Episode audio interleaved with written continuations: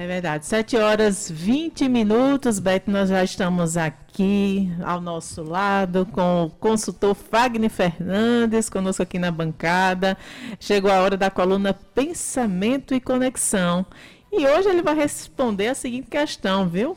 Quando apagar um comentário na rede social. E aí, Fagner, o que, que você disse para a gente sobre isso? Bom Ô, dia. Fagner, bom dia. Estávamos com saudade viu, de você. não é? Mas como lidar com esses comentários negativos, hein? Olha, Beth, isso é o, acho que é o receio de todas as pessoas quando elas entram no, no mundo digital, por causa né, da situação de dizer assim, ah, nós temos o livre-arbítrio de falar o que quer.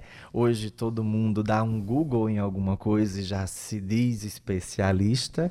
Ou acham que o seu direito de fala, ele também deve interferir no direito da fala do outro. E, e o digital, ele é terra de ninguém. Eu posso escrever o que eu quiser, falar o que eu quiser, como eu entender que tem que ser falado, e tá tudo bem. E na verdade não é assim. Né? Esses nós chamamos dos haters. A gente fala assim: olha, se você não tem um hater ainda, é porque você ainda não explodiu no digital. Não mexeu com todo mundo. Não mexeu com todo mundo ainda. Então, quando é que a gente faz essa avaliação, né? Todo mundo hoje busca, ah, se eu apagar, eu vou ter aquela queda do engajamento pelo algoritmo e etc. Hoje até o próprio algoritmo ele é muito inteligente.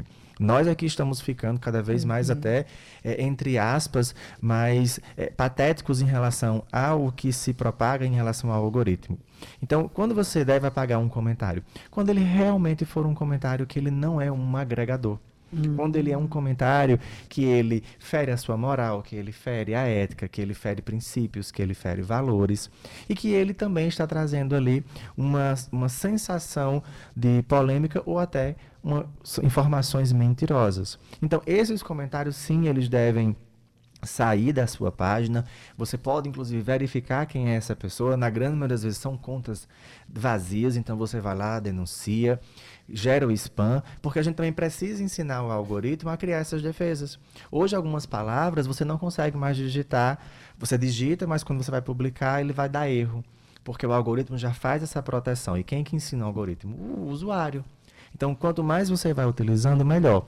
Nós est estamos agora entrando nessa fase eleitoral e é muito comum em transmissões nós termos as pessoas que são muitas vezes contratadas para estar tá, é, falando mal de A ou de B, é. né, usando palavras de baixo calão, é, coisas do passado, coisas que não são verdades ou meias verdades.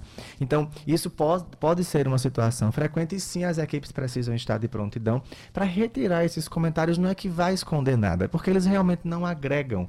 Isso não acontece na política, isso acontece comigo, com qualquer um de nós sobre sobretudo quando nós trazemos um tema mais polêmico, um tema mais caloroso para uma narrativa, para uma discussão. E as pessoas, nós não somos Isso. educados a discutir, né, Beto? Nós somos educados, Joses, apenas a falar. As pessoas, elas não escutam, elas é, é, escutam que você está... A gente não aprendeu a ouvir, nós apenas escutamos na intenção de responder. Sim. Né? Temos uma dificuldade de reagir, né? contraditório. Isso, também, né? isso. E aí, dependendo dos nossos temperamentos, a, a reação ela é imediata. Algumas ah. pessoas, elas vão querer responder, brigar, criar um, um transtorno ali em cima. Outras vão, vão se, se vitimar, outras vão se afastar e vão dizer: Meu Deus, isso não é para mim, tá vendo? Eu falei que não era para chegar até aqui.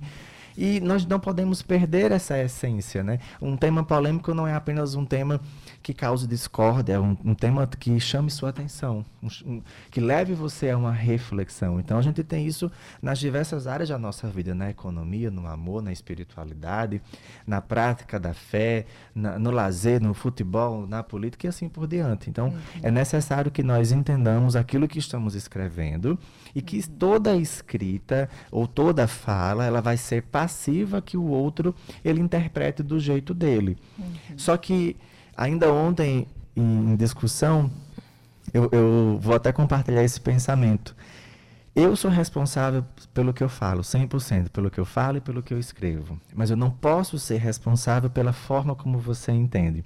Muito embora, se você conseguiu distorcer aquilo que eu falei, foi porque eu dei margem para isso.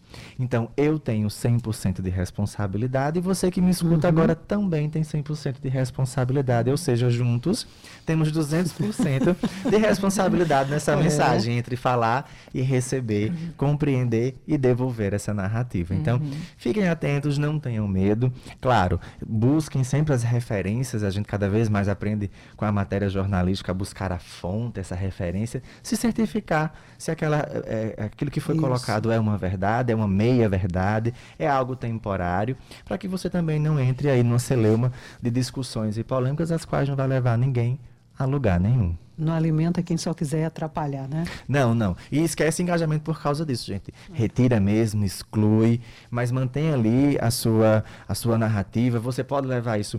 Você pode trazer, inclusive, que você foi uma pessoa que foi muito atacada injustamente, se for o caso. Enfim, a gente vai usar a comunicação para explicar, para expor, mas também para se defender. Né? Afinal de contas, existe essa, esse direito de fala, esse direito de narrativa, e ele é de idas e vindas. Nós estamos num momento evolutivo. Né? A gente não pode ficar preso a, a tanto mimimi nessa vida, senão a gente não consegue crescer.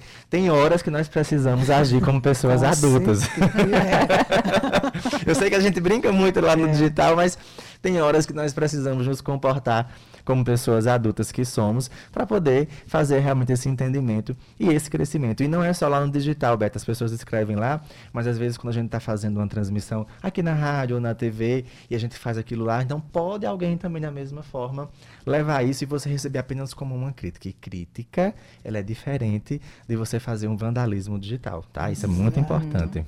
E quanto as pessoas entram em sofrimento né, mental, entram em sofrimento psíquico por conta de comentários que vêm lá da sua postagem, que realmente é, interferem na sua compreensão, porque realmente, às vezes, tem situações em que você posta com intenção algo e recebe e tem um retorno extremamente é, é, diferente, oposto daquilo que É, você do jeito que a gente te fala com propunha. emoção, a gente escreve também com emoção. Às vezes você nem faz uma releitura, você não, não, não revisa, porque foi no jogo da emoção. É como É. a gente está agora aqui ao vivo falando na espontaneidade, não tem nenhum, nenhum texto previsto, e você está ali falando. Na escrita também é assim. Você está tão emocionado que está se manifestando, escrevendo, tem a imagem para ajudar a composição, e aí eu entro no que é óbvio para mim, mas de repente não é óbvio para você. Exato. E a gente constrói aquela mensagem, mas ela ficou com brechas. E as pessoas maldosas, elas vão se aproveitar dessas brechas. Então não é que você é ruim, não é que você não sabe, não é que você não possa. É que as pessoas de má fé,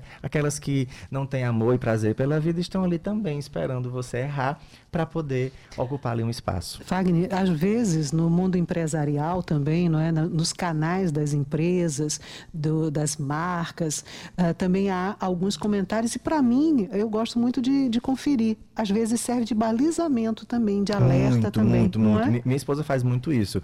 Ela sempre vai olhar é, como é que estão os comentários da- das validações daquilo. Não só as estrelas, mas às vezes a gente tem empresas, com, marcas com cinco estrelas e você vai observar os comentários experiências que não foram exitosas. Então, isso a gente chama de experiência e não necessariamente o comentário. Então, É. quais são as experiências? E é importante que a empresa deixe isso aí. Sim. E ela responda, ela mostre que aquilo foi reparado. Exato. Porque quando você tem uma situação eh, que não foi tão exitosa, mas que você mostrou como você reparou, ou que a partir dali você vai reparar e de um jeito diferente, você acaba trazendo pessoas para ir.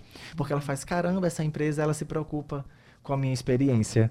E nós, todo mundo quer ter uma experiência. Isso é para qualquer compra de serviço, produto, ou para você experimentar locais. Os, os locais, eles são muito receptivos, eles pedem, nos avalie, comente, escreva, para que a gente entenda como foi a sua experiência e numa próxima vez a gente possa melhorar. Então isso já deixa você preparado para fazer uma escrita consciente. E aí você escreve bem. É claro que também as pessoas que se aproveitam de pequenas falhas de produtos e serviços e fazem ali o outro né, lado da história. Eu quero agora tudo, ninguém me ouviu, ninguém me respondeu, devolvam tudo que eu investi, que não é bem assim, né? Mas assim, é importante e no mundo empresarial isso tem feito muita diferença de preço, de ocupação para reservas e o consumo final.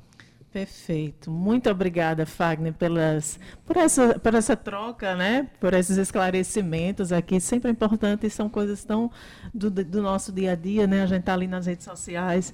Muito bom trazer essas informações, esses, essas reflexões, esses pensamentos aqui, e essas conexões. Obrigada mais uma vez e até a próxima Se terça-feira. Deus quiser, vamos embora. Vamos embora.